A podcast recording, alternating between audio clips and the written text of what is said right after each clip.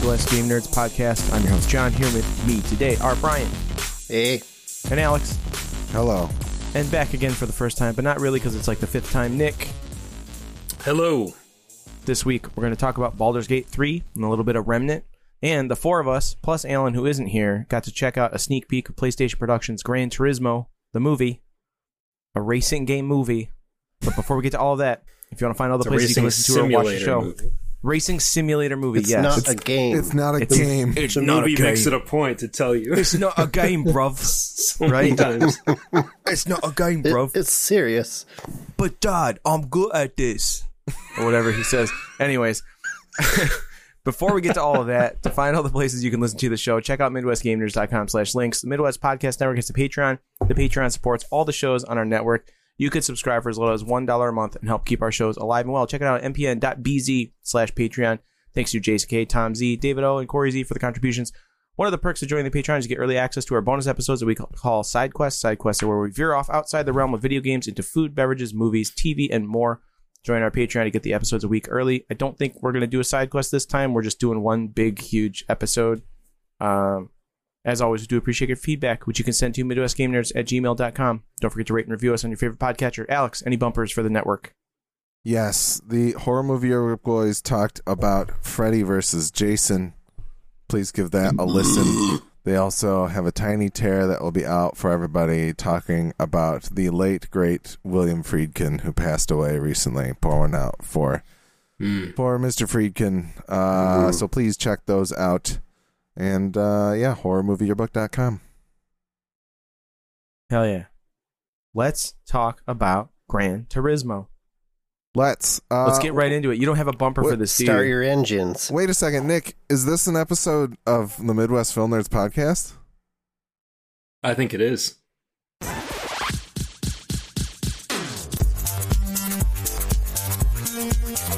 Okay, now you have to do the intro. I'm going to. Welcome to the Midwest Film Nerds podcast. I'm Alex. I'm Nick.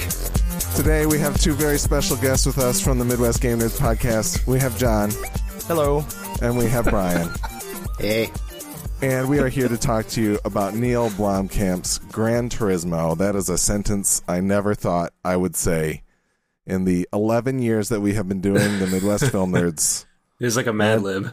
I believe it's 11 years to the day. So happy anniversary to us. No. uh, Uh, really? Pretty, pretty damn close. Yeah. Oh, so, Oh, that's awesome. what a way to celebrate. yes. I've prepared some words for the occasion. No, I, I have not. there are no words with Neill Blomkamp's Gran Turismo. That just Yes. makes me think we probably missed at least two visual references to Chappie in the movie at some point. Like, I'm yeah, there sure was he a was super there. there was a super cluster of PS4s in the background of one shot. That was that was Chappie because Yeah, that and a, how and a was- robot with a gold chain who's like, "Hello, bruv," you know. I'm I'm gonna force myself to watch that movie just so I know what the hell you guys are talking You- Oh, about. you've never seen? Like you No, should for I've the sake of to. seeing it, but don't. Just, Just get don't. just get very drunk and turn it on because I mean that's really all you need. I think you and that Erica should sit and watch it drunk and record the commentary for me to listen to later. Okay. How many uh how many Blomkamp joints have you seen, Bryan? I thought this was a Um, setup for a joke. Uh, district. what, what number was Well, it that? might be. Nine. District Nine. Yes, Yes. that's correct. I saw that. Um, I think maybe one of the others. Elysium, Elysium, the Elysium. Matt Damon I- film. Mm, no, actually, I only saw parts of that one. Mm, okay. So- well, I don't think you would have seen his other like horror film that came out during COVID. Would be my guess, but Probably. So I guess just District Nine. That's well, good. and also Gran Turismo, the movie Oh, we're yeah. talking about today. Oh You've my seen gosh. the best two. I was there. uh, the IMDb synopsis for Gran Turismo says based on the unbelievable, inspiring true story of a team of underdogs, a struggling working class gamer, a failed former race car driver, and an idealistic motorsport exec who felt who risked to take it all on the most elite wow That Who makes it it sound like it's all the same character, the way the that's most laid elite out. sport in the world. Yeah, I don't know. That's I also butchered it as well, so that didn't help. In the in the in the vein of a normal film nerds episode, I could not speak the synopsis. This is going okay. right right on track. Uh, this movie stars David Harbour, really, as Jack Yes. Salter, Orlando Bloom, Archie Madekwe as Jann Mardenborough, and uh, several other people, including Djimon Hounsou as Oh yeah. Daddy Mardenborough. Uh, we saw this as a preview event for fans. They actually delayed the movie like two or three weeks Yeah. because the fact that what what I read was that they delayed it because of the strikes because Yes. the actors can't promote the film. Mhm. They want the fans to promote the film. so they did special screenings and like limited release in a few uh, cities uh, this past weekend and this coming weekend. And then the movie I think officially comes out on the 25th. Uh, according Oh, so to we're a bunch of scabs. We crossed the line. Damn. IMDb. Kind yeah, I mean, yeah. Not I mean the thing is nobody listens to our podcast, so I don't feel so bad about it. Except for you, listener. Thank you for listening. Oh, I, didn't, I Um, didn't realize we weren't supposed to go see movies. That they didn't ask people to not go see movies, but they have asked podcasts that base content on Oh, on struck struck work to not cover that struck work. So, oh, interesting. But so, it's yeah. it's it's all a gray area kind of thing. I don't know. I'm gonna Also- hashtag the fuck out of this. There you go. Uh, yes, Gran Turismo by Neill Blomkamp. Uh, I think Jon, what did you think of Gran Turismo by Neill Blomkamp? okay, going into this, I did not really know what to expect, other than I think Bryan posted an article where the title was something like Gran Turismo movie gets gamer in the most cringe way or something like that. Like Something like that. And I I'll, uh, remember it reading that and being like, man, like, I don't even know what that means, right? Because, like, to be a gamer used to be cringe in and of itself for a while. And now, like, being a gamer, because gamers are predominantly between the ages of 24 and 36, I think, is like the main gamer Mm. age, average age at out. least. Yeah, you're an outlier. Uh, Malcolm Gladwell's proud of you. Um, but yeah, like that being the thing, like that kind of defines gamer age group. Like it's not really cringe anymore to be a gamer. I guess I don't know. But anyways, the parts that were gamer esque in the movie, I actually thought were really funny. And Mm. it didn't bother me. And overall, I thought the movie itself was a very enjoyable watch. I don't know if I would ever actually pay to see it in a theater unless it Again. was IMAX because that was epic as shit. The screen was huge, the sound was loud. Uh, they had cool music because Sony and Sony has rights to some pretty good music all around, uh, including God, they're not never thought of limited to Enya, you know. So Apparently, um, Kenny G. and Kenny G, Spoiler yeah, alert. spoiler alert, that Kenny G anger or whatever he says.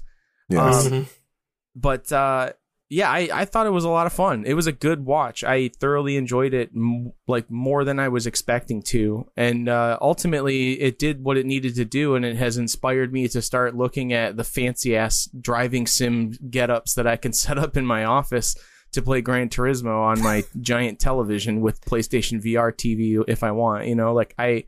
I've been looking at stupid steering wheels and like car seat setups like for the past week since we saw the movie, and uh, Good it's kind of it's kind of ridiculous. So uh, props to Sony's marketing department for getting that one in in the in the game there. You're you're saying they got one. They You me, accomplished yeah. the mission Well, and, of one. and I I only the only Gran Turismo game I've ever played was Gran Turismo three on the PlayStation two back in the Yeah. day. I haven't played one since. I have I haven't really had the dr- the drive to like play a driving game of any sort. Uh, Sorry, driving sim. Uh, I haven't I haven't had any like itch to do that, but now like I want to because of this movie. Like I'm like this looks like this. For one, having a PSVR 2 and having everyone on the internet basically be like playing Gran Turismo and PSVR 2 is the best experience I've ever had in VR period is like that is awesome to begin with. Mhm. Secondly, this movie makes you want to play the game because it it's so intense and cool and like if the graphics are as great as they say they are and like they I actually really liked the beginning like 5 minute mini documentary about the creator of the game and what his vision was. I would love like an actual documentary about the Gran Turismo series. Like that would be very interesting to watch from a production standpoint because of the amount of detail they put into creating the realism, not just like the sound, but the physics and like, you know, everything that the cars do in terms of uh, you know, application of like various performance parts and whatnot, like how all that works. Like I just I find that really interesting from a from a creator uh, perspective. So overall, thoroughly enjoyed it. Uh, would definitely recommend if you do see it, see it in IMAX if you can. If not, just see it on the biggest possible screen that you can. Uh, and and go into it like I think if everybody goes into it with like reasonable expectations, I think you'll walk out pretty happy overall. Sounds good. Yeah, Bryan, anything to add? Um, yeah, I I do feel like critics are probably being very harsh on it because I I don't know. I think it tells a good story. Um, it's uh, it is enjoyable. I mean, like Jon said, I mean, it it looks and sounds great, and I mean the racing scenes are super intense. Uh, the the gaming stuff did make me cringe a bit in the beginning with the uh, spoiler police chase scene. that I didn't really appreciate. Like, yeah, it's, it's kind of funny, but I was like, when I first saw it, I was like, oh no, is the whole movie gonna be like this? And it wasn't really. Like, I mean, yeah, they they had the those gamer moments, sure, but I, I feel like Heated they didn't play moments? into those too much. And uh, yeah, David Harbour definitely stole the show. He was hilarious per usual. Um, but uh, I th- I felt all the char- characters were were good. It, it was all, it was well acted overall. Um,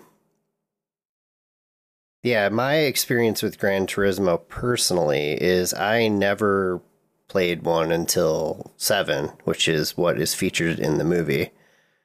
Um, oh, really?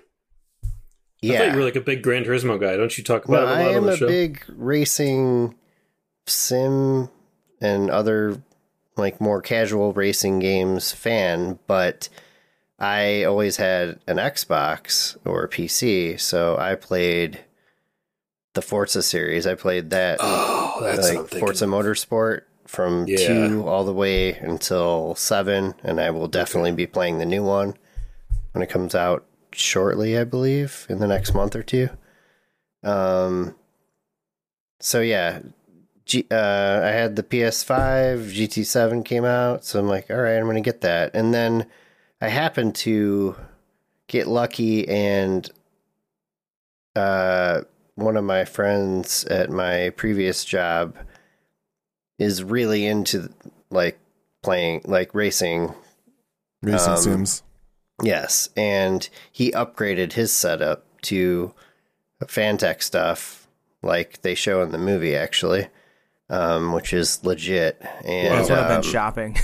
yeah well that, that's the kind of stuff you want Just but gonna I, go I hard. think they have different they have different tiers of of product i'm sure Yeah, no, I mean the specific one for PS5 is only thirteen hundred dollars. Jesus. yeah, Yeah, well, I basically, uh, as a hand me down, got the uh, Logitech G. I can't remember the name, but it's like the new, one of the newer uh, PlayStation specific models of Logitech I think the nine force feedback wheels. Um, and it also comes with the uh, shifter. And all I bought was the uh, like the mounting setup for it, which was like seventy bucks. Um, but man, that changed everything. Like Gran Turismo really comes alive when you use that shit. It's it's wild. You definitely need to come try it, but also you don't because once you do, you'll be like, man, I really want to get a better setup. but um, it is kind of awkward though, and it kind of ruins the whole look of my office because it's just chilling in the corner, and that kind of pisses Sounds me like it off. enhances your office. No, you should no, no. you should put it in one of those like children's race car beds. Like, it was literally. well, that would enhance it, but I don't have room for that unless I get rid of my little couch. Oh, I I was well, totally I thinking mean, the same thing. you have to make sacrifices, Bryan.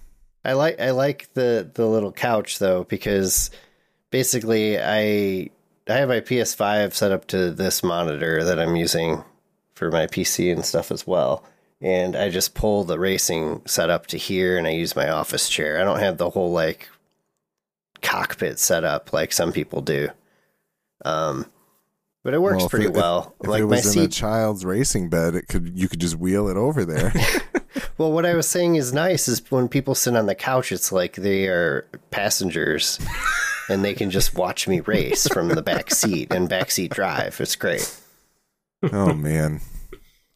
That's the next thing. The billionaires will be paying to sit in these F1 races uh, Yes. in the back compartment, which would slow down the car too much to be real. Anyway, But, uh, Jon, we, well, Jon and Alex, we need to combine forces. You guys need to bring the PSVR over here and then we can use the racing setup so we can have all of it at once and you can really see what it's like. and then Jon can hit uh, uh, buy now on that Fanatec setup as soon as he sits down in it. But, Uh, um, th- throw up from the realism. Yeah. Yeah, I, I don't know if I have too much else to say about it. Man, I, I guess so cool. from my standpoint of having played all the Forza games, like I knew all the tracks that they were highlighting, and that was exciting to me. Like Yeah. Nürburgring is fucking amazing, and it was cool to see it shot so well in that movie. Um, Le Mans obviously is legendary, and that was cool. And yeah, I, I wish they had shown a few more tracks that I liked, but whatever. It's no big deal. They had to show whichever tracks were probably part of that competition, you know. Yeah. Uh, Nick, what Sir. were your thoughts on Neill Blomkamp's Gran Turismo? I enjoyed it significantly more than I thought I would. uh, and honestly, I kind of went in not like terrible expectations, but I think reasonable given the premise and the director and subject matter and Orlando Bloom. and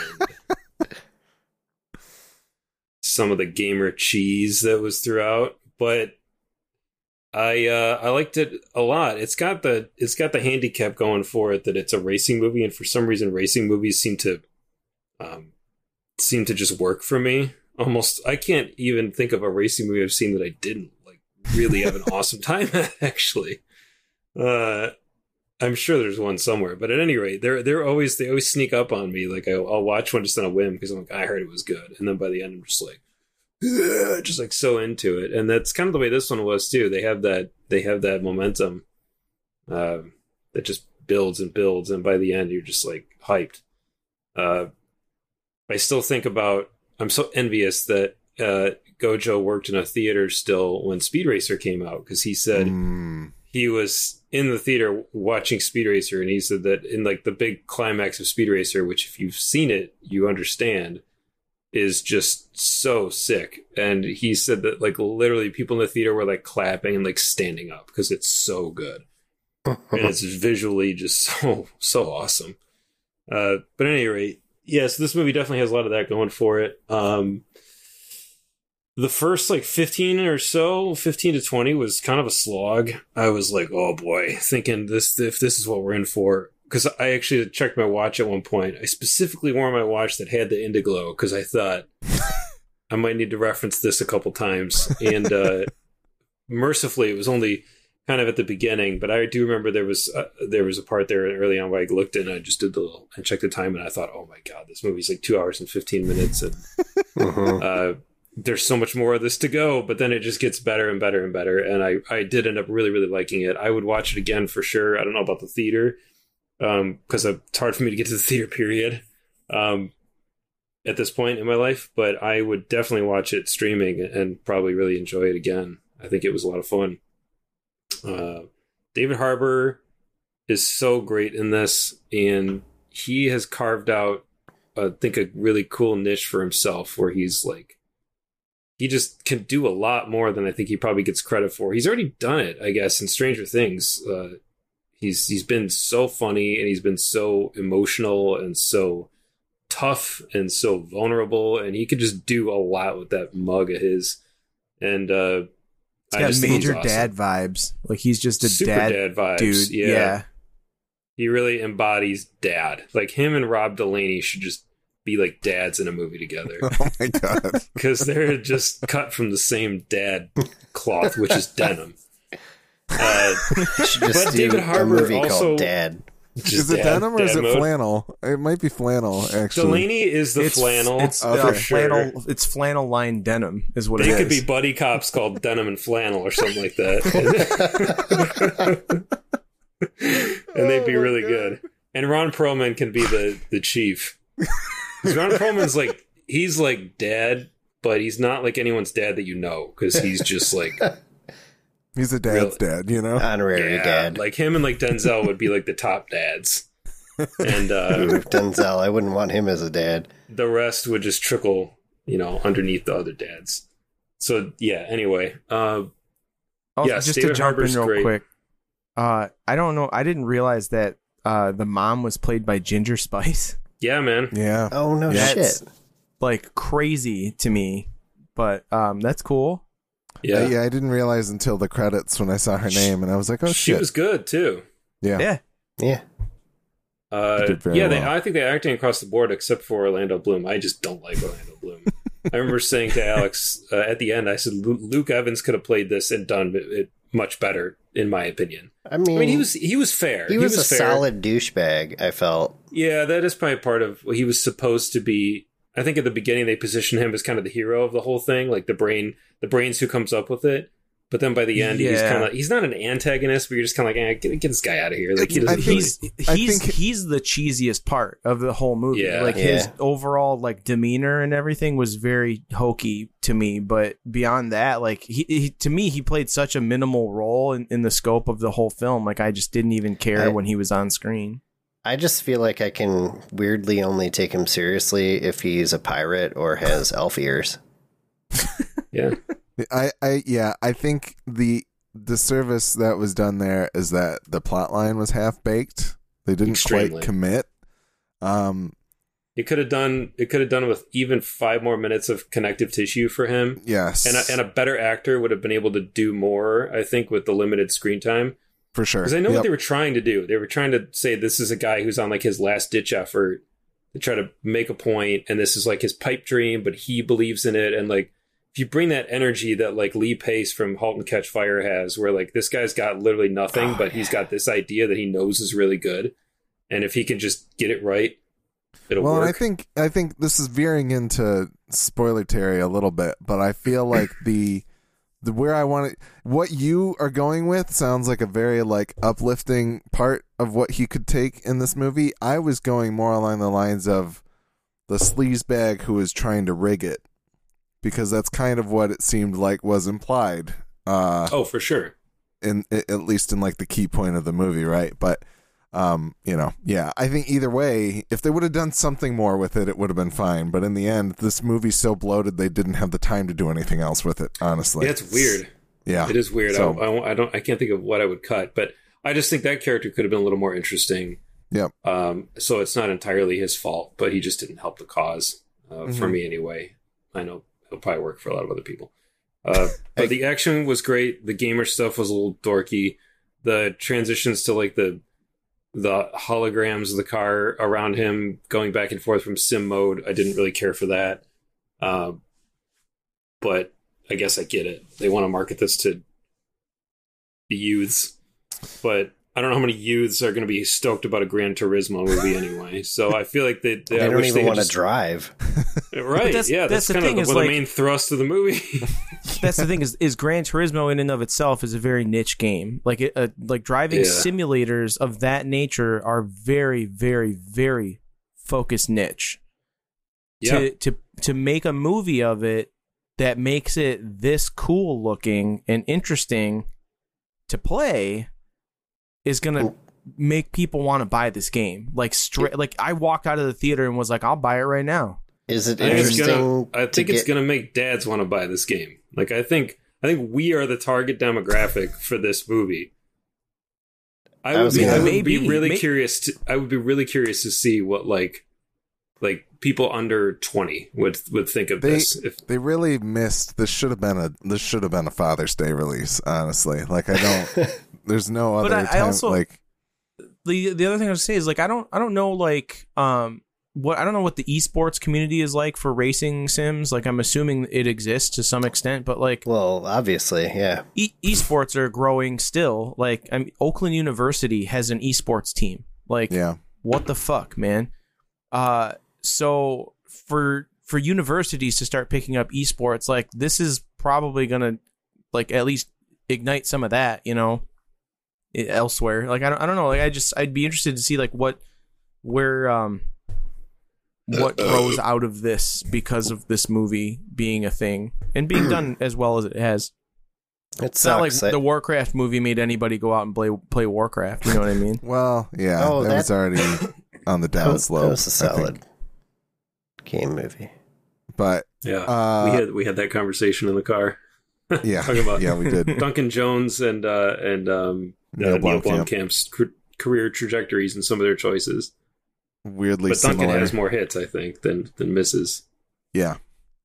Um, I I will say yes. I enjoyed this movie more than I thought I would, uh, which is good for my enjoyment, but maybe bad for the movie and its marketing.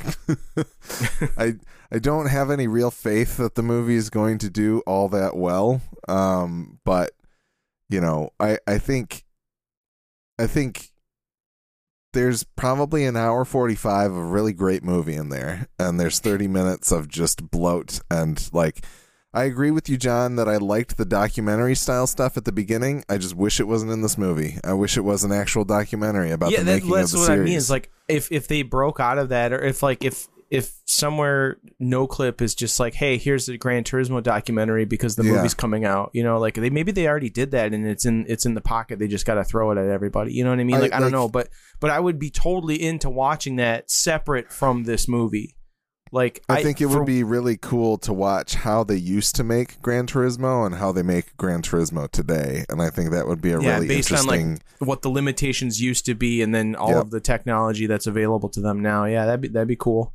um, uh, David Harbour carries this movie, as you guys have said, without a doubt. Although there are some other very good performers in the movie. Um, Djimon Hounsou, you know, and let me say, let me say this: we didn't really get a whole lot of racing in IMAX until you know, like I don't know, thirty minutes into the movie or so.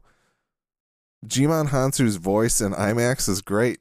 He's just got such a great voice. Like it was like a it was a perk of seeing the movie in IMAX that you get to hear Djimon Hounsou's bassy voice come out of the IMAX sound system, which is not something I was expecting, but it was phenomenal. Um and yeah, the other thing is like I did end up this movie did make me curious enough to go and read more about the real life Jann Mardenborough, who's the main character of the movie. You know, not spoiling any of the actual like events of what occur in this movie, but um, they did kind of like remix some of his career in order to synthesize a more dramatic story, and I think that's okay. You know, Yeah. I don't know how many people are going to walk out of this movie thinking like, "Oh, this is a th- thousand percent true." It's all many, very many people, real, though I'm sure. yes, but it is like it is it is very it is a very like the story itself is very compelling even in just the couple sentences you can read about it. Yeah, And I think- it is. I think the movie does the story a little bit of a disservice in the fact that it feels a little bit too much like a PlayStation commercial as opposed to committing to actually telling the story of what actually happened. So I think um I think it's worth seeing. If you're listening to a review about the Gran Turismo movie and you're somewhat interested in it, you'll probably enjoy this movie and I think it, it would be worth seeing. Um there are some very funny parts in the movie. Um and I really think it was remarkable to me how hard it was for me to tell what was CG and what wasn't in terms of the racing. I think that is maybe one of the most um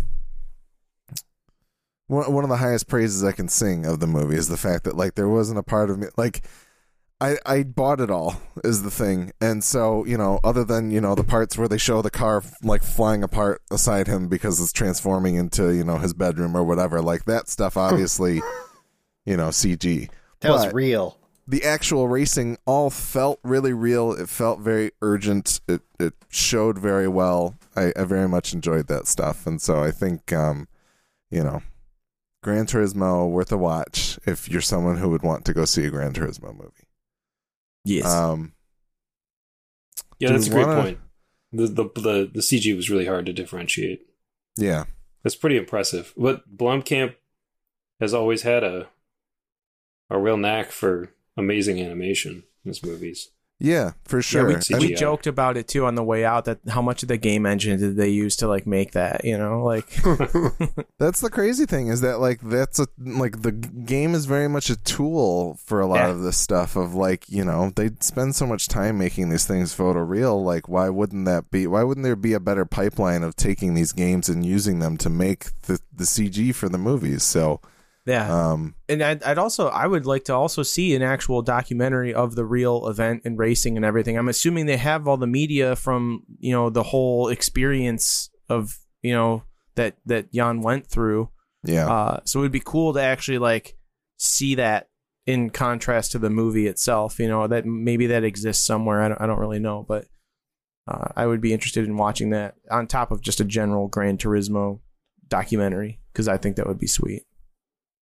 Yeah, I don't know if they did because the GT Academy. I don't know if they did more, um, if they did a whole lot of press or anything around it, but they certainly should have if they didn't. So, um, who knows? We might see something come out of it um, at a later date. But do you guys feel like we need to go into spoilers? Is there anything really spoilery that we want to talk about?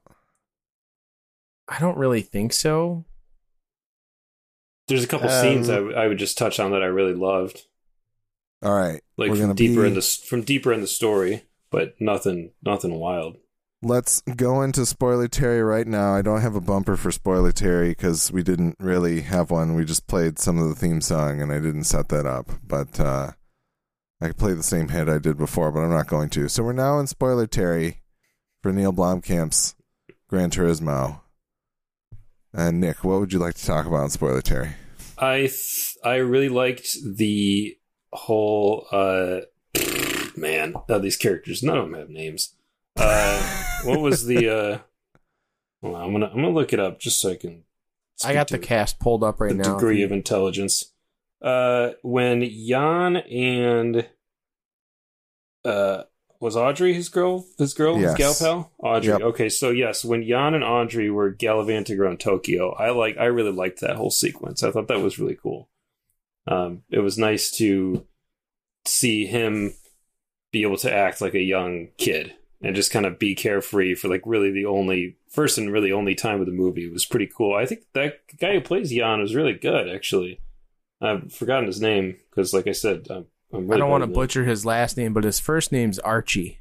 Yes, Archie. he he was in Archdog. Midsommar apparently, and I Oh, Don't really? remember him from oh, that, yeah, but- yeah, he was. Okay, yeah, he's good. I mean, I I think I kind of expected for like a video game adaptation, sort of like this. I just kind of expected the lead to kind of be like serviceable. I was really impressed with how good he was. Uh, but anyway, that whole sequence I really liked. Uh, I loved the scene of him and David Harbour. Um, the the moment when David Harbour talks about missing racing, I thought that scene was so effective, and he just like he's just so good. He can do so much with so little. Like there was like a light in his eyes, and I like bought. I was like, man, that guy used to race cars. Like it, it just he sold it so well with such yeah. I'm sure mediocre dialogue. If you look at the page and read the script, you'd probably be like, "Well, this is boilerplate as as all get out." But he just he just did his thing, man. He's so good. I thought that scene was so compelling, and uh, the way he described it, it just it was it was beautiful. Um, I thought the scene of Jann, kind of him and Jann visiting the site of the wreck, uh, was pretty dweeby. That one I did not like. I thought that was really goofy and kind of ham fisted. Uh, but it just kind of made me laugh almost. I was like, Oof, this is weird." Yeah, I feel like so that was one of the things I don't know, Jon and Bryan, if you saw, but the that accident did happen to Jann, but it was later in his career. It was a couple years after he started, and yeah, so it was I not in think his formative run. I think that like maybe his makes third it race. yeah, it makes it feel a little bit more forced when you make it his third race, and he's like, "I'm never racing again." I think for the drama of the story, Oh, yeah. it works, but it doesn't quite track in terms of you know r- Yeah. real life. I, It does was make just, sense. I was just thinking that uh, back to the earlier conversation about the youths not driving, seeing that kind of thing on the in the IMAX or whatever wouldn't make you want to drive. That's for sure. They would Yeah. you would cancel your Nurburgring plans. yes. That scene was crazy though. When that thing took off like a sail, I was like, "Oh shit!" I could That totally was, uh, see that happening. Having Yeah, I didn't- played that track a lot.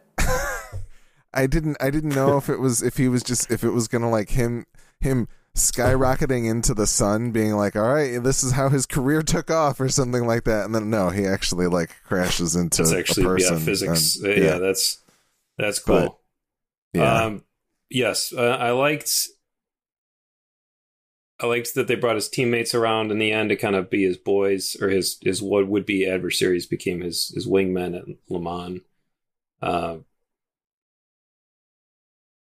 yeah, even uh, even I guess though those- those- the I was gonna say the Le Mans race in general like I didn't know much about Le Mans beforehand and the fact that it is 24 hours and you're racing in a team and all that type of stuff I think uh really compelling and interesting to kind of it's amazing. It's insane. it's nuts. I think Le Mans is seriously one of the most impressive things humanity does. It's like it's great. Like I just and I, I'm sure that that's a ridiculous statement, but like it's just wrapping my head around the idea that you're not just driving for like you're racing. Like you're it's Yeah. not like you can just drive and like kind of shut your brain off and go on autopilot. No.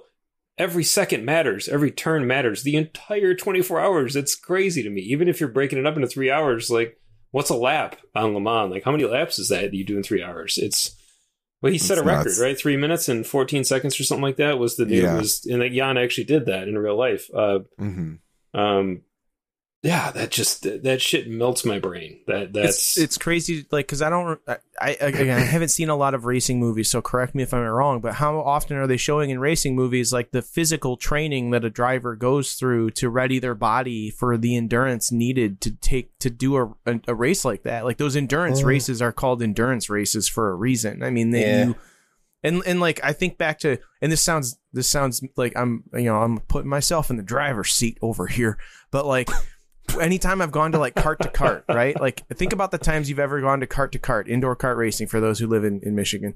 Uh and those are fast go karts and they don't have power steering and I don't know if any of these like other cars do probably not because they try to be as lightweight as possible to get really ridiculous speeds but like it is Hmm, they hard to power turn that steering. wheel Mhm. it, it is difficult to turn that wheel or to like hold a turn for as long as you need to so like you kind of do need some upper body strength to do that like kind of stuff you know and you got to be able i when it was uh one of the drivers in the in the Le Mans race they they Le, Le Mans not Le Mans Le Le Mans the Le Mans class lemons. the lemons class class uh, race uh, the one one of the drivers on his team started cramping up and they had to pull him early like you don't think about these things as like average per- people like watching races Yeah. on TV or anything but like these drivers do have to go through a lot of physical training and they show that they show they show all the all the all these gamers getting their asses kicked by David Harbour you know on uh, like uh, going out for the morning run you know, one that that line from the trailer where the kid throws up on the on the grass. He's like, "You threw up on my lawn" through the bullhorn. You know, like yeah. I But, love when yeah, they're you- running and he says, "This must be a first for a lot of you." to me, that was one of the best. yeah, him, him, him picking on the nerds could have been very, very cringy, but I just found it very funny. Even his you you, mad bro, all. His you mad all. bro over the headset to um to Jann. Yeah. I just fucking love. The man I- deserves every dollar. He deserves Yep. two dollars more for every dollar he made in this movie. Like he, he- yeah, there. This movie would not work without him. Honestly, it's yeah, there's enough good elements, but they would not they would not rise above like it would for him. Um, uh, you guys, if you haven't seen Ford versus Ferrari, I cannot Oh, recommend that's it a good highly one. enough. It is Yeah, I such not. an awesome movie in general, but its whole Le Mans uh, portion of the story is just so good, and it it makes it makes the grueling nature of it even more apparent than this movie did. What's the mo- smallest size screen I should watch that on? Listen, all right, I watched. Do you ask that question because I told you how I watched it? No, I'm dead serious because I, like I most often will probably watch it in the living room, which is like 50 inch television, but I have Okay. a 60 inch television upstairs. Yeah. Obviously or watch it. larger. So I downloaded that movie on a whim. I'd, I'd heard it was like solid, but no one ever like really told me. I had it on my phone and I watched it on a plane, and I could not look away. I literally, I sat like this. So really, it was like having a big screen. But I sat like this for like two hours and forty minutes and did not. And every time someone came by and asked me if I wanted something, I was like waving them away, like no, no, no. And I was glued to it. And I was so into it. And when it ended, I was like, oh my god, that was so good. And I had the actual like you know in headrest screen with all these other movies available. But I watched Ford versus Ferrari like this, like a total idiot. But I was so into it, and it like I had my uh, AirPods in, so I had like decent sound, and man, it just worked. So on that small of a screen, it was so awesome. I actually have not watched it since on a on a regular screen, but I would love to Yeah. because it's the story. The racing is great. The actual story is great. The acting is awesome. Uh, it's great. You should Cool. also watch Agreed. Rush because Rush is also really good. Hmm. Uh, have you seen that one, Bryan? I have not. Rush I've is also very the, cool. The old uh, Le Mans movie from like the seventies Steve with Steve McQueen? McQueen. That one was Yeah. all right. Not not as intense as Ford v Ferrari for sure. yeah, Ford versus Ford versus Ferrari is so good. And Need Uh, for right- Speed, right- right? We're gonna add that one to the list here. Well, yeah, that so that's a given. that I would love to watch that um as a counterpoint to this and talk about that versus this. I know I that we did down- we I did fell for down a rabbit hole. nerds like I went back ago. and listened to our Warcraft episode, which then prompted me to go back and listen to our Need for Speed episode, just to get just look. I didn't actually listen to the reviews in either of them, but just like listening to the lead up to both of them was very good. the. Need for Speed talked- was like 2014, wasn't it? yes, yes, it was. Uh, so Yeah. that's all up there on the Film Nerds feed for people Almost to 10 listen to ago. if they would like. Um, but yeah, I It's time for uh, a revisit 10 years later. Yeah, there you go. There you go. we should just re we should just review everything ten years ago. Everything that came out ten years ago. We'll just do it in the same Mhm. order. Yeah, so you'll know what our schedule is and everything. Beautiful. Uh, yeah.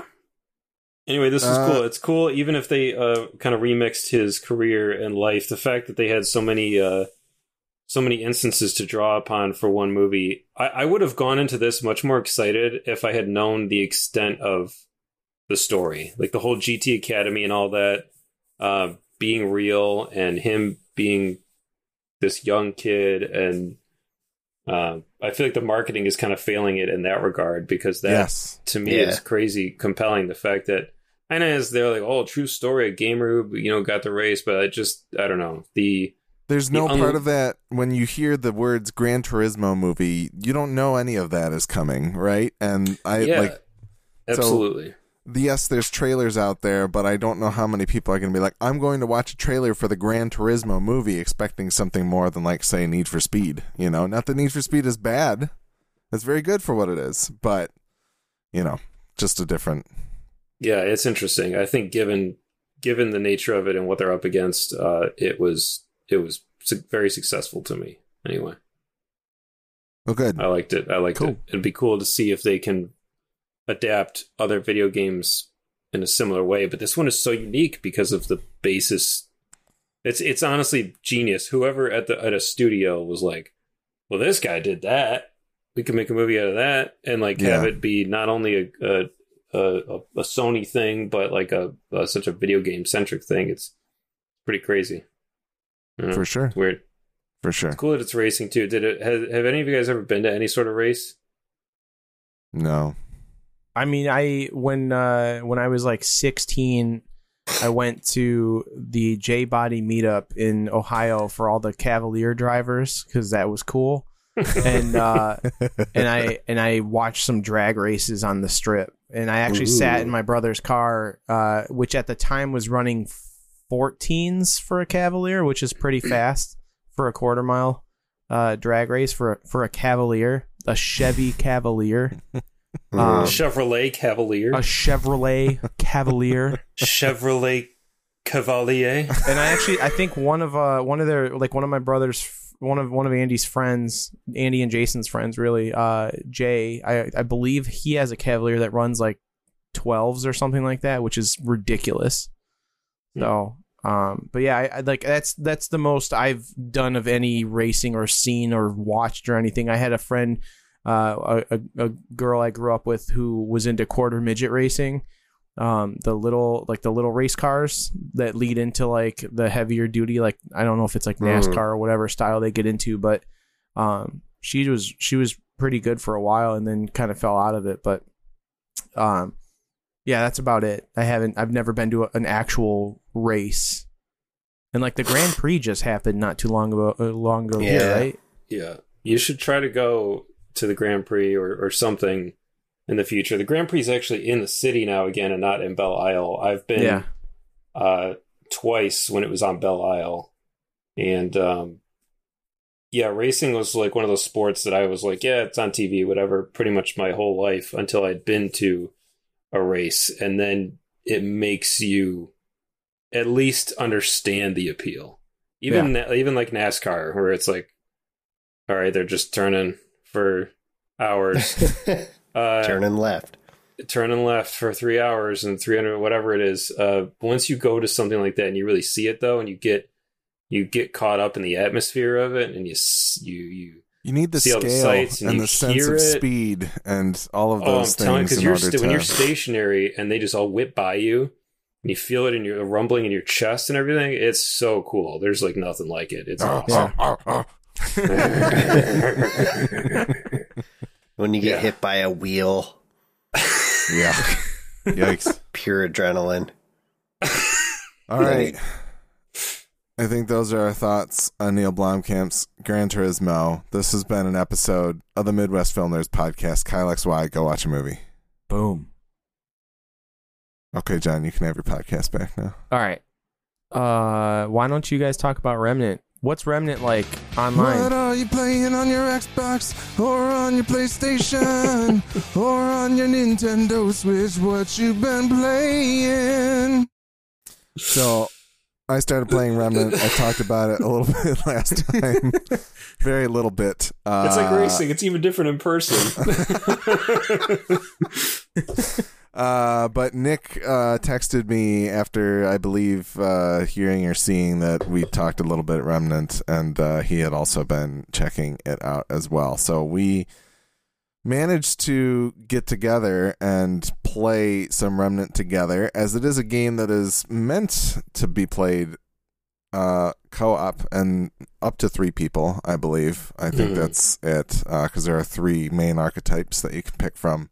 Mhm. Um, and so one of the things I didn't get around to talking about is the fact that Remnant's world is procedurally generated, and when you first find the what's called the world stone, it generates a world based off of a seed um, that will seed different dungeons and bosses into said dungeons um, that are you know, not main bosses. There are world bosses that are like specific bosses that everybody's going to encounter no matter how they play through the game.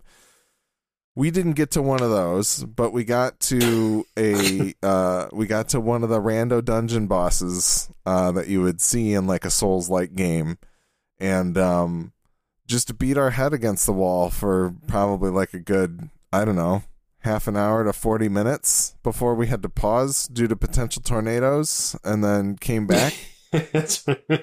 Yeah Um, But yeah, Yeah. Nick, why don't you talk about your experience with the game a little bit because you have not delved into Souls like games in any Oh real my god. fashion. No, well, one time, uh, I you guys have talked about Bloodborne so much over the years that I and it was I think it was free on PS Plus, and I thought the art looked cool, and I thought the character designs looked cool from what I saw, so I was like, "I'll take this for a spin," even though my instincts told me that I would have a terrible time, and uh, I see, and I've talked, I know I've talked about this before. I hate dying in video games. It drives me crazy, and it's the stupidest hang up that I have because it's it's part of the game loop. But I, it's why I think maybe I kind of like like running like runner games and that kind of thing because you can just keep going, and it um, the the time between dying and respawn is very important because the amount of time you have to get tilted by the fact that you died and you have to wait to get back into the game.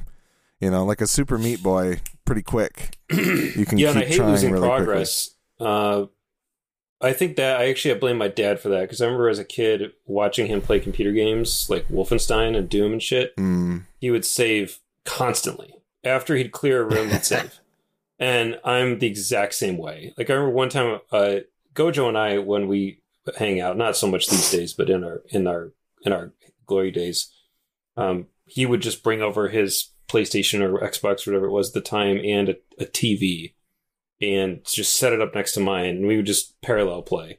We'd both play either the same game just individually, and we do that with like Skyrim all the time. If we weren't like co-oping something like Borderlands or whatever, we just would literally both be like, "Oh, I'm in a Skyrim mood." We both just would just play Skyrim, and then we'd look over at each other's screen once in a while and point something out or whatever. But I remember one time I was saving, and he's like, "Holy shit! How many saves do you?" have?" Because I will save literally after every encounter. It's just quick save. It's so easy. And Mhm. uh, and he he would just like laugh, and I was like, "It's because I don't want to lose. I don't have to redo what I just did. It drives me nuts." Yeah. So that's a big part of the thing. If you can't say like games like this, like like games too, where you can't just save whenever you want, you got to find a save point. No, man, that's does not jive for me. Yeah, So so anyways. so I was gonna say real quick, Remnant does follow the campfire situation of a Souls like game, but the good news is is that if you die, you really only use the cons- you only lose the consumable items that you've used in that fight. You don't so lose you, you you don't lose experience or souls in the same way that you would in in in a in a Dark Souls or uh you know any of the Souls like games. So the oh, so yeah, so it's it's not quite as uh is Elden Ring like that too? yes, yes. Ugh. So you you, I you really can, want to check that game out, but I you just can literally lose your experience points in like a traditional Souls like game and you don't have to do that in a Remnant or that doesn't happen in Remnant. So sorry yeah, to whi- break in, but which I really like. Uh, I like that about that, those games. Um, at any rate, so my uh, my experience with it, I, I kind of knew what it was about, but I remember it was free one time, and I just something about the art style, like just snagged me, and I was like, that looks really cool. So I downloaded it. And I fired it up and I played through the tutorial and I was like, okay, this is creepy, but it's like manageable creepy. I, I said in Discord, I'm a big wuss with stuff like that. So I, uh, that's why I like those games to be co-op because if I have somebody there, I'm like, okay, cool. So it's, I'm, I'm scared. It'll be fine. Uh, so I took it for a spin and played it and thought it was really cool. I told Gojo he should get it while it was free, and we played it together for probably like uh, not super long. Just ran around the overworld, I think, for a little bit, and uh, that was that. And then I kind of put it down for a minute, and then I kind of just randomly came back to it. I don't remember what it was. I have no idea what it was that prompted me to, but it coincidentally timed with you talking about it, Alex. Because like just about maybe a week prior to that, I had been playing it just by myself and made decent progress, but I kind of reached a point where I was like, I don't really know what I'm doing, or I could use somebody watching my back because I feel like I was just kind of grinding it out and I kept getting killed, and I was like, I don't, I don't know what the purpose of this is. So I actually had to do some uh, extracurricular reading about the game just to kind of wrap my head around what I should be doing, or if what I was the, even doing it is. Yeah. yeah, if I was even doing it right, which it seemed like I was. So at any rate, I think that I think the design is really cool. I think the creatures are really interesting. There's lots of even like some of the little the little round minions that run around the sewers are kind of funny and like just interesting. And I'm like, oh, these are cool dudes that roll around. I think all the archetypes are pretty cool. The design is is neat. I like the the world. Uh, I don't know. It just all kind of clicks for me, and I like that it's kind of fantasy-ish, but also post-apocalyptic sci-fi-ish. It's kind of blending both, so it it kind of stands on its own. I don't know. I think it's neat. Uh, it's challenging enough, but it doesn't drive me crazy, uh, which is rare. I think the second one looks really awesome, and I actually will probably pick up the second one at some point as soon as it's on any sort of sale because I can't pay full price for a game anymore unless it's Payday Three, which is coming out in a few weeks. Um, I will. I'll buy it even if it's like fifteen percent off or whatever. I'll probably pick it up because I think it looks neat. I think the new archetypes look cool too. Uh, I have seen a few clips of some of the bosses in Remnant 2, and it looks really sweet. Uh, so anyway, yeah, that's about it. I think it's a neat game. I'm excited to keep kind of chipping away at it. The only thing that actually really, really bums me out about it is that when you're playing co-op, only the host uh, makes story progression. Yeah, that And is a I think- That's a f- that's an incredible flaw in my opinion. Uh, because Alex, you, you and I, like you said, we we kind of were beating our heads against the wall, even for only thirty minutes or so, which is not like. Well, in our lives currently, that's a long time. Yeah. in in Yeah. the lives of of a lot of people, it's probably not a big deal. But anyway, it took two of us that long, and so for for me to want to just play it by myself, I have to fight that dude again by myself. Well, Shit ain't happening. and you may not is the thing. You might fight a different boss. Is the no, it's the interesting same part. guy. I already confirmed it. Really? Okay. Well, it's not always because you might have a different world seed than I do. So that's Yeah, just kind of be. the um the I conceit think of it all. I think the person is the same, but the world, the arena is different. There's multiple bosses that Oh, are not the main world boss for that world. So oh, that's cool. Yeah, so that. so you can have a pretty different and that's why one of the mechanics when you get to the world stone or whatever it is, world crystal, is that you can re-roll. It'll change everything and reset your story progress, but you could face the other bosses that you missed the first time around. So That's that's um, actually pretty awesome. yeah, so there's a lot of replayability in it. But I Hmm. need to step away. I will be right back. Jon and Bryan, why don't you guys start talking about Baldur's Gate? Cool. Yeah, what so, if we uh, have questions about Remnant? I'm here. Well, we can ask Nick. Do you have questions about Remnant, Bryan? Um, Any remnants from the discussion you wish to to bring up? how how much have you guys played total? Oh God, I've I've only played like three hours maybe cumulatively because I kept. uh The other problem I have with games like this is I just like to make new guys and try out what the other archetypes are like before yeah, you're, barely even you're gonna scratching want the to surface. stay away from Baldur's Gate then. well, Jon, I suffer from the same affliction that you do, where I cannot spend less than an hour in character creation in any game. Yeah. And I don't love. So I know Alex. Alex and I are directly opposed in this. I know with like Fallout and that he likes to make a guy. He likes to go into a game knowing that he can do everything that the game has that's possible. I've probably created over the years like 15 different characters in Skyrim because I like picking like a path and then like playing that down that path with that character and like this guy's good at this thing. And if I want to play a different play style, I got to make a new guy, which is dumb because I end up burning a ton of time replaying the same parts of the game just slightly differently. Right. But I I did that with Remnant. I actually made all there's three there's only three archetypes, so it's kind of like Destiny in that regard. You can you can get a taste of all three different classes if you want, and you don't have to commit a ton of time. but actually the interesting thing about Remnant too, or Remnant as well, is that you can unlock the gear for every archetype eventually. Really early That's on, cool. actually. So if you pick one guy, you really got to pick them based on their um, kind of perk that they have when they're new. But as far as their clothes go and equipment and weapons that are unique to each archetype, uh, you can acquire those other ones later. So you can kind of mix and Hmm. match your your play styles. Uh, That's Which is kind of which is interesting. But yeah, like I thought for sure I'd play as the the one archetype that's kind of like the mid range guy. And Alex, for some bizarre reason, because he never does this, he uh, he picked like the close up combat guy with like the heavier armor and the shotgun. And every game I've ever played with Alex, if there's a long range option, that's what he's taking. Yeah, He likes to just like pick off. And so I usually go for the close up guys because I like to get into the fray. Oh, So yeah. we we ended up flipping and playing the other way. I was playing as like the long range guy with the the sniper, and uh, we ended up having a great time. And that that balance actually worked out really well. So it was. Uh, did you um did you play. Outriders at all? You know, I downloaded the demo on my computer and I um I I fired it up and I ran around in it for like maybe half an hour and it just didn't really snag me. Okay. Because that was one It where looked like it looked really cool. yeah there were None there of the classes different- really it made me excited either though. there were four yeah there were four different archetypes uh, of of characters you could be and and you know one of them was close range long range you've got the mid range guy and then you had like some other kind of tank or like type character i can't remember exactly but they uh that one was a very focused archetype like you couldn't expand beyond that but that's that seems really cool that you can in in remnant you can kind of expand into the other archetypes as you play like that's that's pretty sweet Yeah, and each uh it's like piece multi-classing, clothing- which you can do in Baldur's Gate too. So, like yeah, you Remnant, you have like a head armor, a chest, and, and legs, and uh, they all offer like the hunter gives you like extra critical damage and ranged weapon damage, and then the guy in the middle gives you like uh, your class items last longer, and the close range guy is just like at short range you do more damage.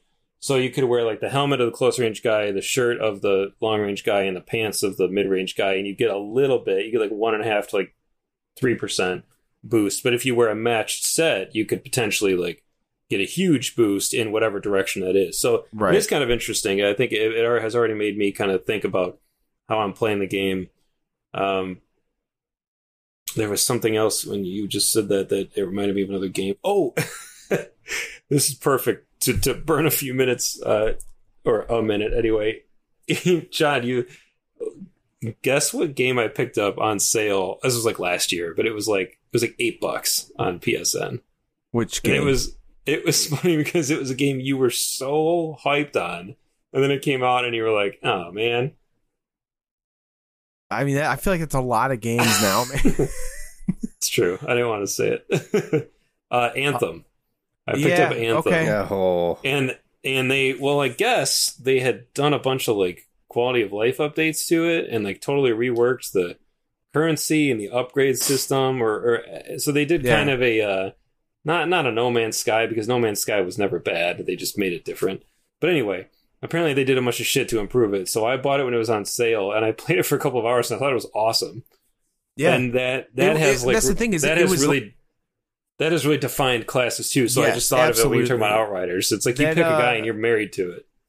but that that's the cool thing about Anthem is you weren't necessarily married to it because you could have the other, you you could you could unlock the other um what are they called? Fuck I, I forgot uh, javelins or something. or- javelins. Yes. Yeah, you could get Is that what they're different. You could you could Wow. get into the different suits. Yeah, Good pull. yeah, I, I guess I never played far enough to to But- get uh, into the other suits, but I did play a bit. I picked like the guy I thought would be the best for me, but it, it didn't end up working out, so I scrapped it and tried again. yeah. I mean that is a game where they literally like we have this really awesome flying mechanic. Uh, what can we do with That's it? so cool. and they were the flying and they were just game like is being. Iron Man. uh, I don't know. Let's just like slap a bunch of bullshit on this and see what happens. You know, like. But it was it's same thing. It's like uh what, the Plague Tale Innocence or whatever. They were like, we have this mechanic with rats, and we're gonna do this, and like that is like the main thing about that game that it, like it's very focused on. But like Anthem, like had the flying mechanic and just didn't know what to do with it, like, which is a bummer. So They couldn't. They couldn't get the Iron Man license. Apparently, If you Yeah. if you have not gone back to it since like within a few months of its release window, Jon, I think you should probably go back because I the only reason I bought it was because I read somehow on on Reddit or something that they had done like a complete overhaul basically. And yeah, I I just And then I like mean it was cheap. Like the like I said, story it was less than so, ten bucks. The story was terrible, if I recall correctly, and I rem- and I specifically remember being incredibly disappointed that you don't even get to deliver the final blow on the last boss. It just automatically it just didn't does get it. that far. And No, uh, neither. yeah, just being like, what kind of hero does this make me feel like? They like just they just gave that to me. Like I don't even like it didn't even feel earned. Like it just felt useless. So it was just disappointing because it's a Bioware game and the story sucked somehow. Like, what the hell? That's the thing is they had better story. It's it, I think it's very much a Destiny sort of situation where they had all this lore and a really awesome world built and everything, Mhm. and then it got so stripped down because people kept moving to different projects or like different, you know. I, I don't know. I, I, I don't want to make up excuses for EA because and even the like live serviciness of it like the story as it ends in that game is really just the jumping off point for like post game like uh expansions and things like that new content drops new seasons worth of story or whatever. But whatever that didn't happen. it didn't happen so you didn't even get to deliver on the fact that like there was more to come after that Right. so it was yeah that's that was my main disappointment with that game but Yeah. Yeah. And at any rate, I, as soon as you said that about Outriders, it made me think of that with the really strict lines between classes. And uh, yeah, I think that sometimes that having having a lane like defined bumpers on either side of you can help the gameplay experience because otherwise you might just run wild and, and never really never really pick a pick a direction to go in and end up just yeah. Your being your as- choice being as- paralysis instead of being halfway through the game is like right at the beginning, and you just have to figure out which lane you want to go with and stick with it. Like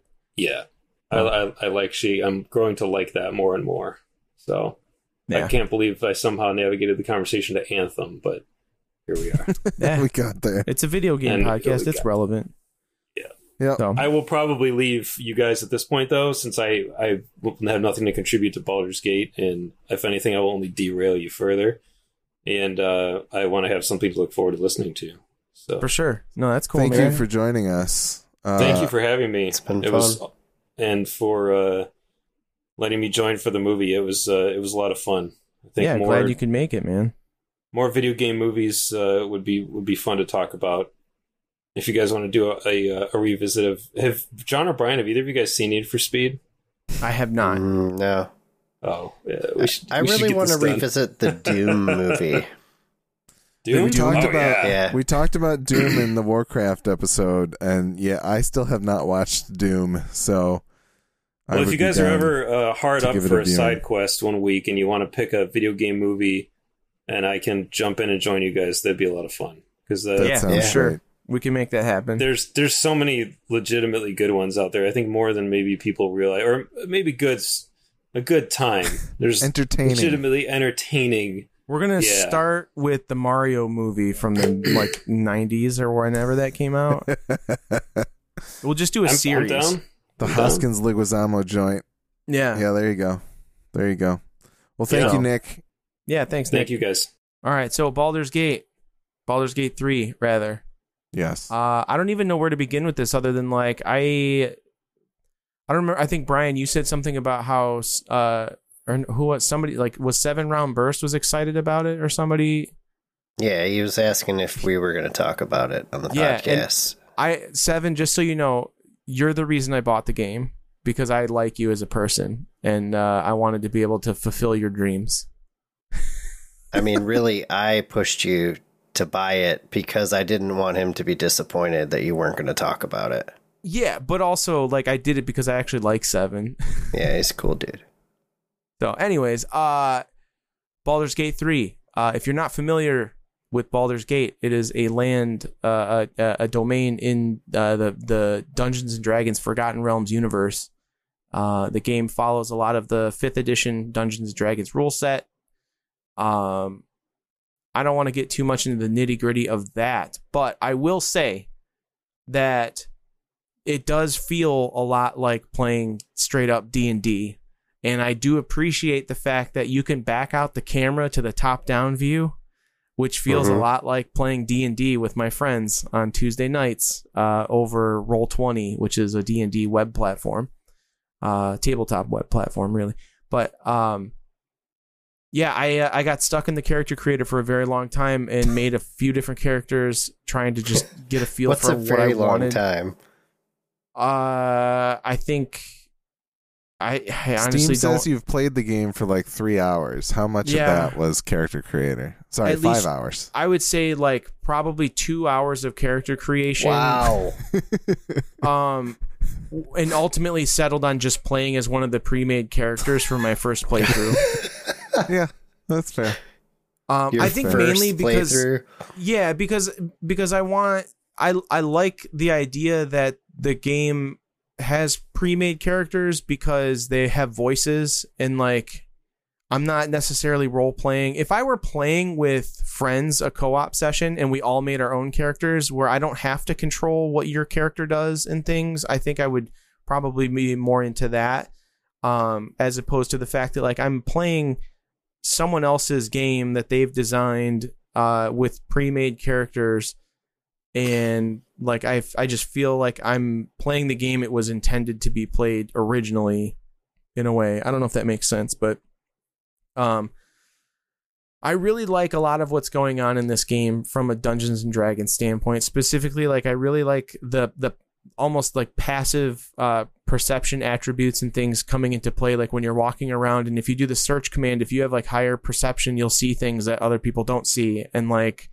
that kind of shit. And uh, I like walking around the world and like randomly running into like vines and like having it automatically does like a passive saving throw to see if you get caught in the vines or not, like without you having to do anything. Like, um, I think that's really cool.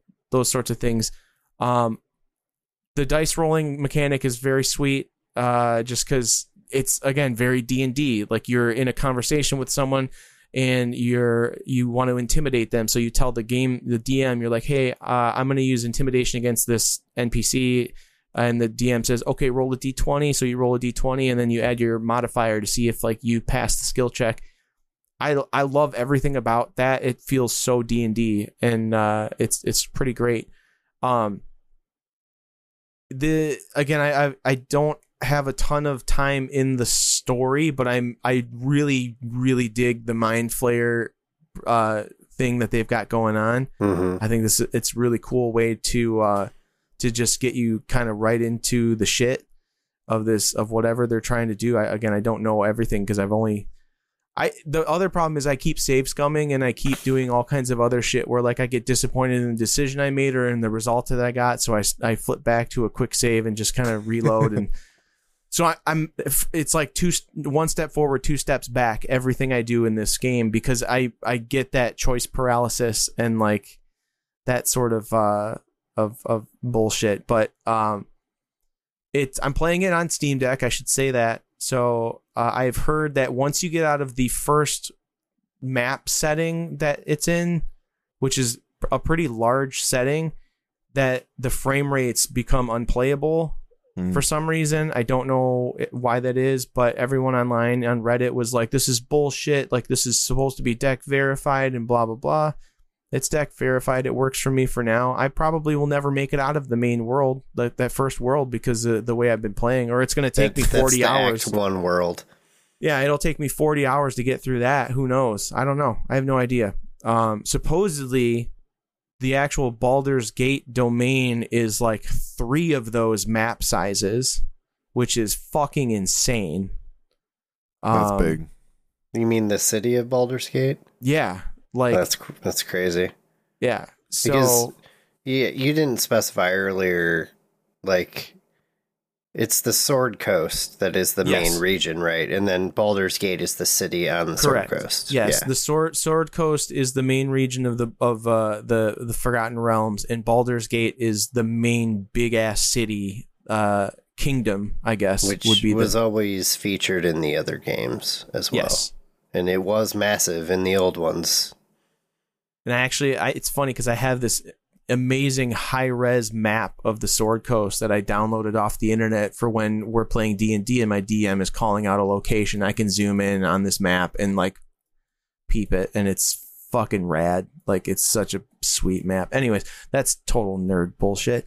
But uh, yeah, it's this this game. I see myself playing this for a long time until Starfield comes out, and then I will probably flip flop between them depending on what my current situation is. But And you you will get uh, at least five hours into both games after all the save scumming that you do in Yeah. character creating. I'll Yeah. probably I'll make it a point to spend at least two hours in Starfield creating a character too, just to balance things out. You know, make Yeah. things right in the world. Yep. But uh, yeah, no, it's um, I'm not really sure what else to say about it other than Uh, if I'm gonna nitpick at anything, I don't really like the fact that I was given zero indication as to like how to do things. Like I didn't know how to pull up the action wheels in order to choose commands because again I'm playing on deck, so it's not like I have a toolbar of commands and things that I can do, which it looked like you have when you play mouse and keyboard. Um, also, if you touch the touch screen on the deck, it does move the game into that mode, so you could play like point and click version. Interesting. Um, but I that I didn't want to do that, so I haven't been. Um, and I did set up my Steam Deck so I can hook it to the TV. But I uh my other Xbox controller, the apparently my play and charge kit is no longer functional, so I need a new battery for it. But Bummer. um, that's besides the point. The game's really cool, and you guys should talk about what your experience has been.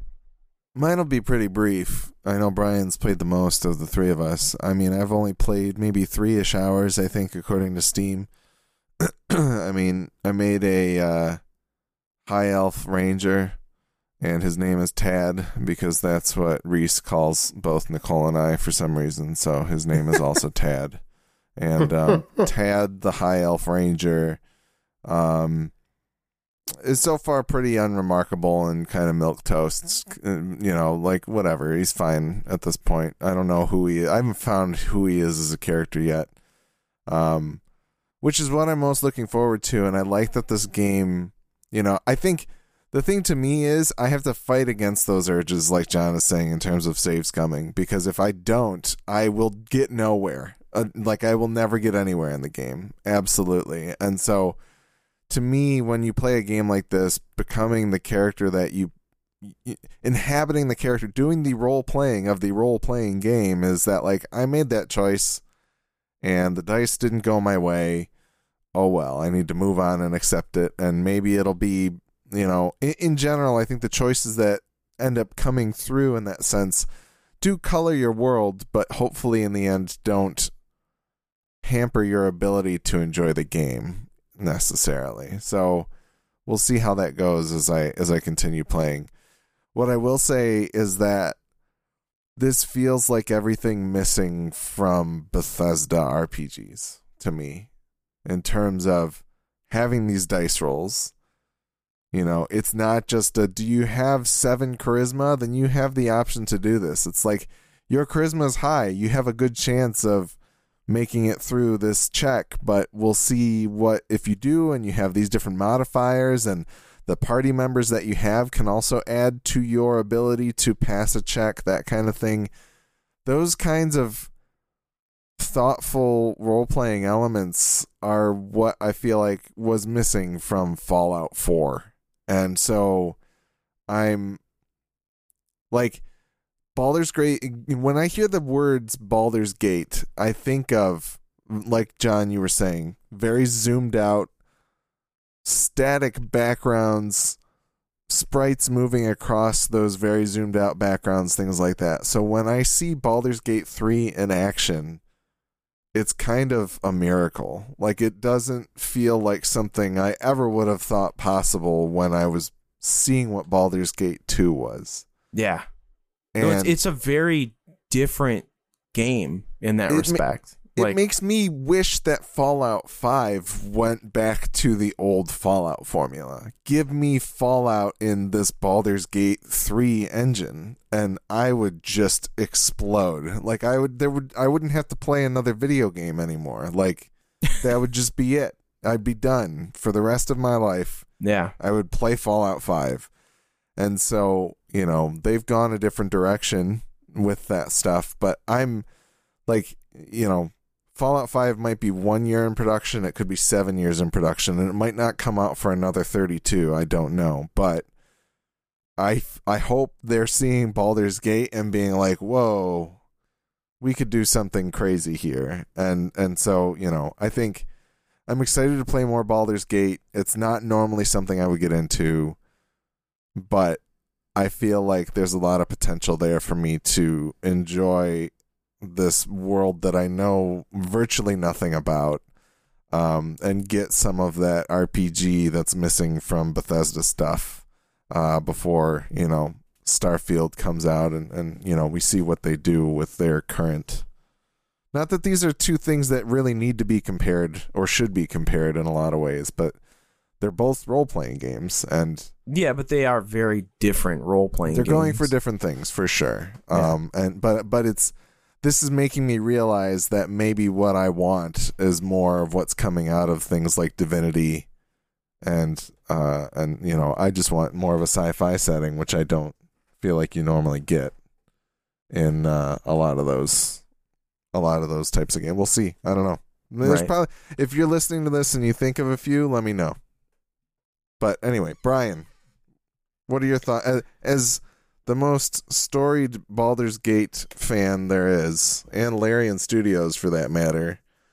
How do you feel about Baldur's Gate three?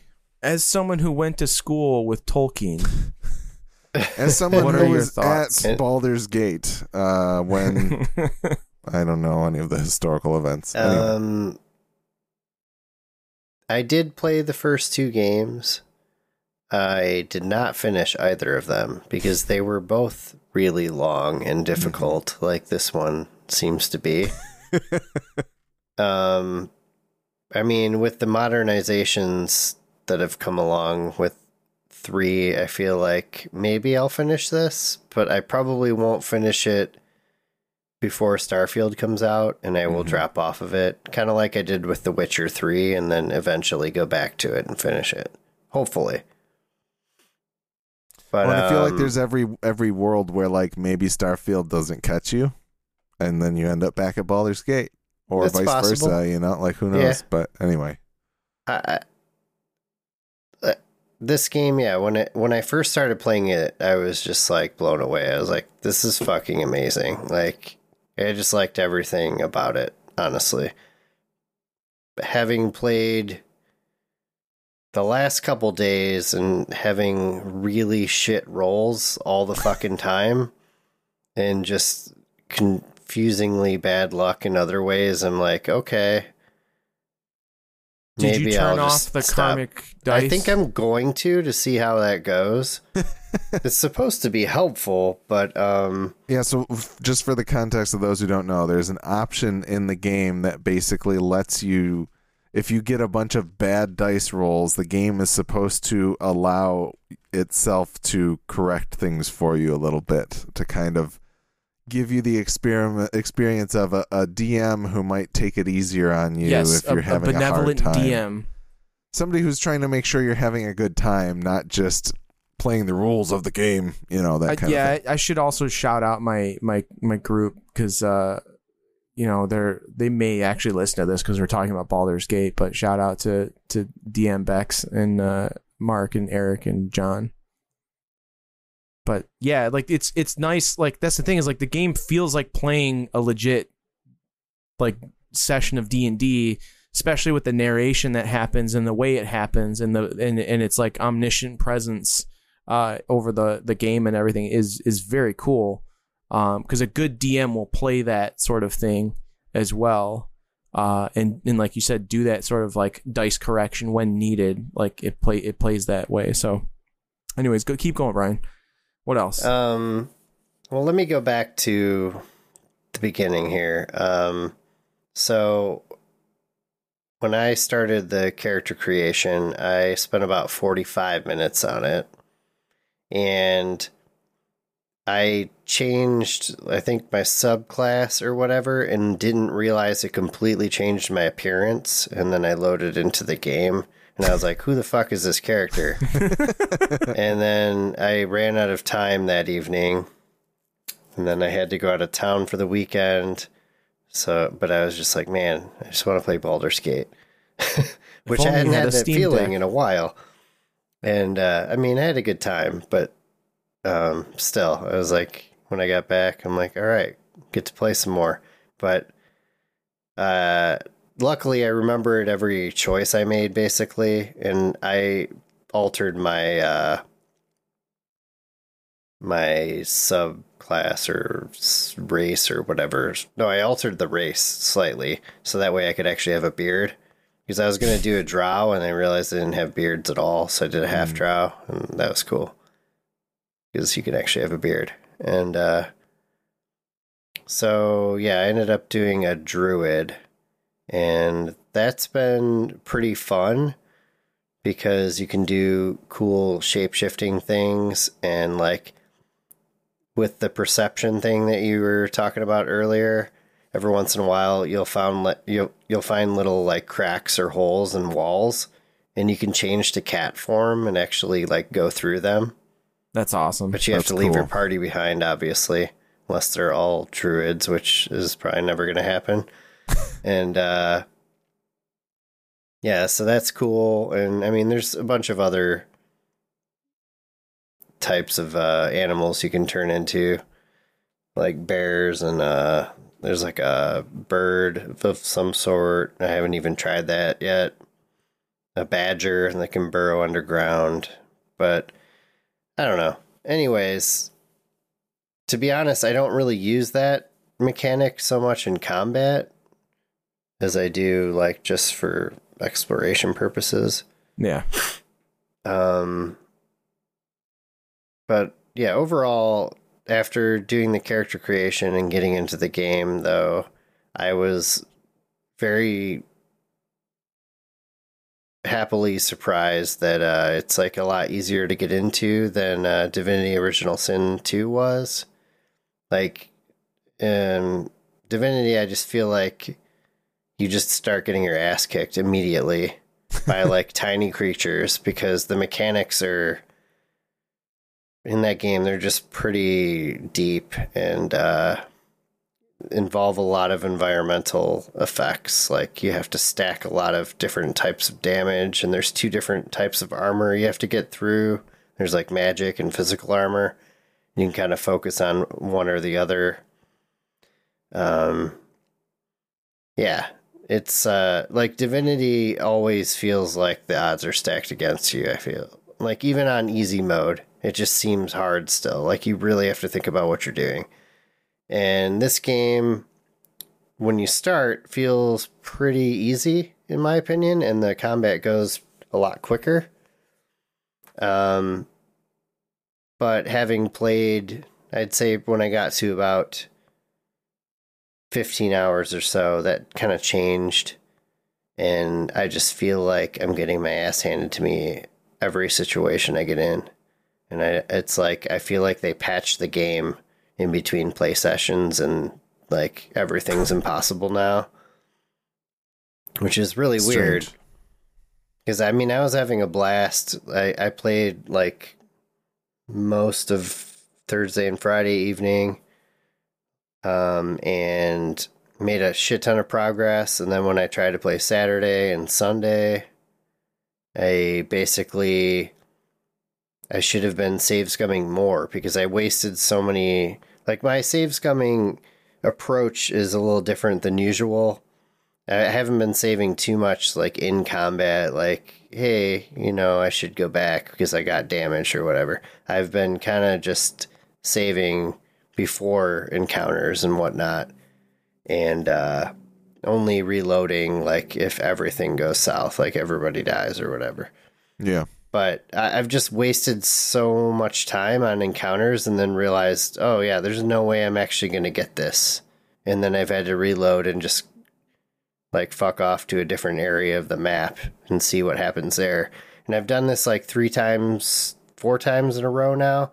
In every area I go to, I keep encountering something that's just uh, my level, but seems to be like stacked way above my level for some reason. Do you feel like it's maybe like a party incompatibility, or there's like something with like you're missing a role that might help with a mechanic that you're not fully grokking for some reason? I think it's me. Part of it is me needing to understand how to better utilize all the different spells and abilities. Because, I mean, that's one thing that I feel is Maybe the Not enemies are weak as- to cat bites, and you're not using that in combat. No, I, I feel like the overwhelming amount of uh, spells and such that they give you right away is not beneficial to learning how to yeah, do to play combat efficiently. And uh, like Divinity Original Sin actually handles that better. Like you don't have that many abilities immediately. And it's it's a little clearer what they do. I, I still to this day I've seen color spray in every fucking D and D video game I've ever played, and it never seems to actually do anything. I don't understand it. Like I think it's a joke at this point because it says even- it does damage and it never does damage, and it doesn't also it doesn't blind anybody. I don't understand, or maybe just it's just really easy to to uh, get the saving throw on it. I don't know. I um I I used a spell, like a healing spell in one of the encounters on the on the ship, on the mind flayer ship, and I didn't even it, I I don't know if I missed the tutorial or tooltip thing or something, but I didn't even understand that like is it on a cooldown or like when will that when will I be able to cast another spell again or anything so that's like that? that's a D&D thing is understanding Yeah. spell slots, which if you don't play D&D, you don't Yeah, really get that was that, like, confusing at first. when you use an ability when you use a spell that uses up a spell slot you can't use it again until you have a long rest like and, re- and you recharge your spell slots essentially Okay. so That's like, so- basically everything cool in the game. But that's the So whole point of like the, the cantrips are like fine, but yeah cantrips are fine but that's the whole thing about like d&d is like it creates the challenge of like you can't just go around spamming the same spell all the time. Like you have to know when to use the thing correctly and like precisely. Like it's not well, that we always see, we always made the joke of, of like our group like being a, a we're murder hobos. Like we're a bunch of wanderers that go around just killing everything. And like Hmm. The first round of uh, of D like the first session of D and D's that, that I played with this group like uh we had way more we we actually were playing with like six people I think six player characters in a DM it was pretty crazy. That's a big group. Like that's why you're only locked to like four characters like in the game.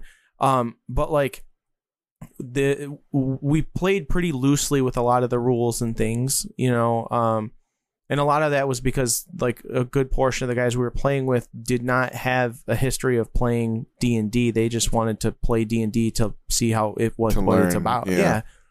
So, um, you know, we kind of played a little fast and loose with with spell slots and things like that, but it's it, you're not you're not meant to just be able to run around and like use the same spell repeatedly over and over again um and I, I, I- get that.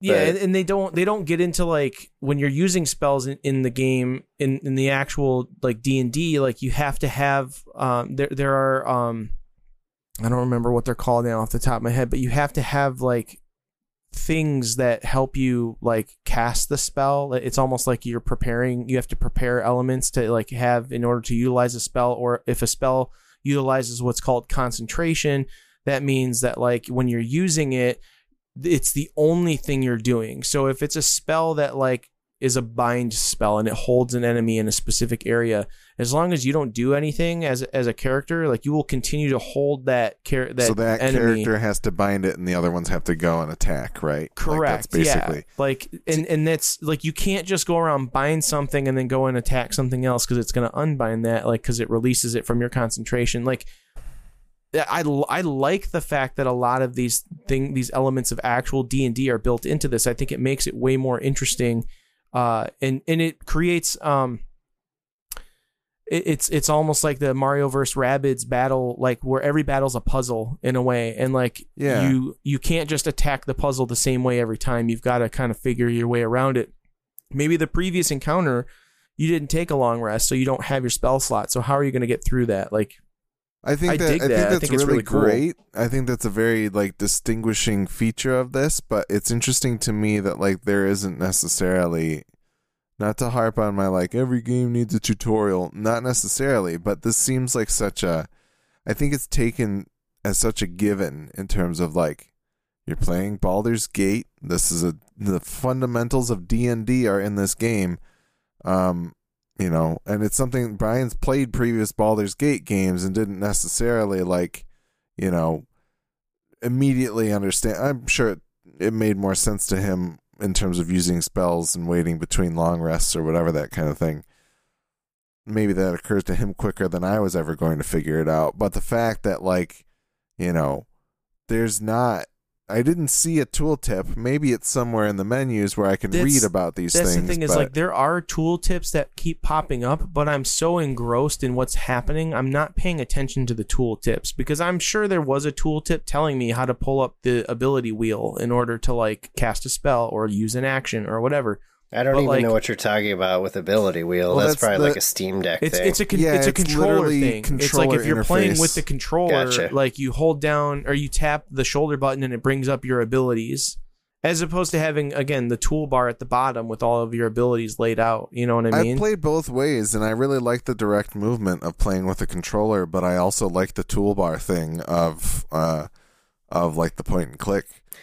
So yeah, like you know, I Um, might- right. it- it'll- I, it, it'll grow on you or whatever. Yeah, I guess I, think don't know, either but either way, I'll probably be fine. But uh, you know, it's it's just interesting. I don't know. I I wonder how much of that also maybe switching between the two if it decides to show you different tool tips or something like that. Like, you know, maybe you miss the ability wheel thing if you since I started on PC and then I went to Steam Deck and then back to PC, that kind of thing. But right. Yeah um. Anyways, though, sorry, I don't run a merry band of murder hobos. I try to talk my way through most things I can, to be honest, or get around them. But uh, I mean, obviously, Yeah. you just end up in combat sometimes. But the I have some issues with it in the last couple days. Uh, for one, y- yeah, this the spell thing is cool. Like I understand the system now. Um, it took some adjustment to get used to that again because I hadn't played a Baldur's, I hadn't played a D and D game in forever. So, but I'm sure that was always a thing, and um, that's cool that you only get to use them until your long rest. Except for the fact that most of my shit misses. like 75% of the time, I would say things miss, no matter what percentage it gives me. And so it's like, oh, there goes the big deal that the one fucking thing that's supposed to really help me out and turn the tide of battle. And then I'm stuck wandering around without that for a while because you can't long rest too much in this game or you miss a lot of shit happening kind of semi real time. Like events happen and you cannot you'll miss out on them. Like there was there were yeah. several characters already I've already seen have died while I was long resting. So there that quest was done. And I've only Hmm. long rested four times. interesting. Um, so there's that I have a problem with. The other thing is with the the combat and the dice thing and the like. I can usually only you know attack or like a, a- attack is an action. You get an action and you get like a Special like action. I a think. special action, Bonus action. bonus action. Yeah. So that's cool and movement, whatever. Uh, I'll get stuck in these ruts where like I have to keep using my actions to pick up other players or side action to heal over and over again. And like if I try to like help up a downed character, they just get eliminated immediately again. So it's just a, a loop. So I can't actually get an edge ever. And that wouldn't be like, okay, maybe I didn't plan well. That's cool. Sure. Except, how can I really plan for the fact that I only get to attack maybe once? Maybe, well, okay, definitely once, maybe twice in a turn? If you have like uh like an offhanded attack or something or like a flourish or whatever. Um but i keep encountering these enemies that can hit me three times in one turn. And there's more of them than there are of my players like your characters and for some reason their dice are better than mine like this just has happened over and over again the last two Sounds days. like your dice are cursed. You gotta buy so some new I'm dice. probably going to turn off the karmic dice option because I think it's Which- fucking broken. Which are All Are you- are several you- different encounters, not are, just are the you same playing? one over and over. are over you playing again. the balanced playthrough, or are you playing? Yeah. Okay. which That's- was balanced on Friday, and then I went Yeah. to sleep and I woke up and I played on Saturday, and now the game just doesn't work anymore. Uh, I'm reading the patch notes for the most recent patch. It just says "fuck Bryan" in capital letters. Apparently, I was having a damn good time, and I'm still having a good time, but I'm not getting anywhere. It's just like I'm exploring and I'm finding new encounters that are stacked way against me, but they shouldn't be based on the level of the characters and the amount of characters there are. But it's just it's just an endless loop of me trying to keep people alive because they get hit every fucking time for like shit tons of damage. Are you are you someone like me who just hoards gold and never spends it on armor? Like, do you feel like you're keeping up your? Mm, well, your I mean that might be a possibility. Yeah, But also 'cause- it's because I keep finding good shit because I'm when it comes to exploration, I'm usually pretty resourceful and I have a good character set up to where I can see like the perception thing comes into play a lot and I find you turn into a cat and you drag a flail out of like a hole in the wall. yeah, exactly. Yeah, but it doesn't fit all the way. But anyways, so that's that's my biggest beef is especially the uh the recovering downed characters and then them getting one hitted immediately again loop.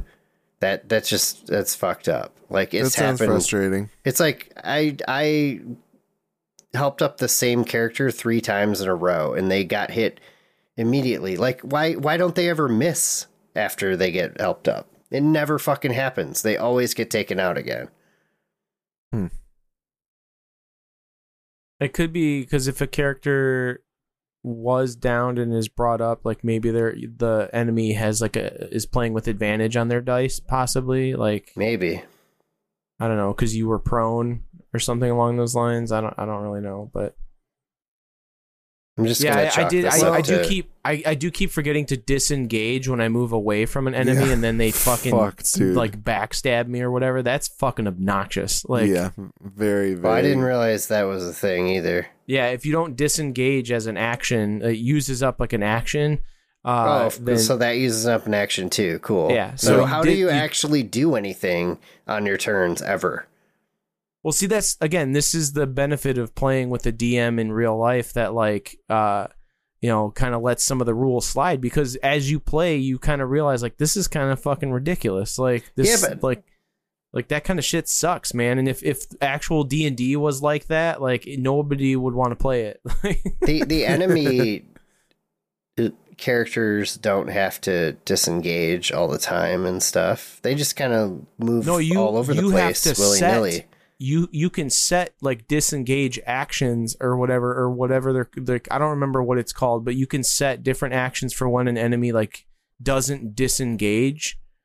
Uh, when they move away from you, I thought to, that like- that's I thought it was an automatic thing. it is, but you have to set those up. I think like you have to Hmm. apply it somehow I get Huh. okay. So you know what? Now that hmm, because you can. The, you're your- taking me back to old old Baldur's Gate, which was actually real time. But I remember now that you, Dickety two. you could set up um I can't think of the right term, but basically like you could set up a behavior for them. a reaction. It's like a reactive response or whatever. And like it it was pretty in depth. You could set up all kinds of different uh oh, I can't uh, think of the scripts, term. right? The scripts. yeah, scripts. scripts, yeah.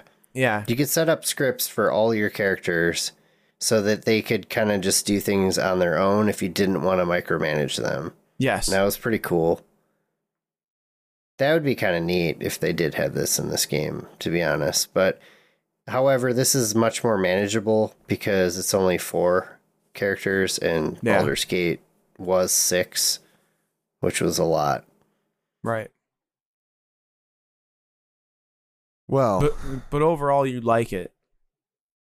I'll I'll still be playing more. I just I think I'm gonna turn the karmic dice thing off because I think it's bullshit. And I, uh, I I hope I like I honestly hope it's not that. I want to come back to this in 2 weeks and have you be like this is the thing that I was missing and here's how I figured it out because uh, you know that sucks if it's like this game has been in early access. I would think they figured that out, you know? Like and I understand that like you push an update maybe something breaks, but I I, would be really disappointed for that to be the solution to this problem of like oh yeah, it turns uh, out this something in the menu that you can toggle, right? Like Yeah. that's the disappointment. It's not like it's not like you were engaging enemies incorrectly or like you had the wrong armor on or you were using the wrong weapon or tactic or whatever. Like it was literally just a menu option that you can uncheck. Like that yeah, that would be super disappointing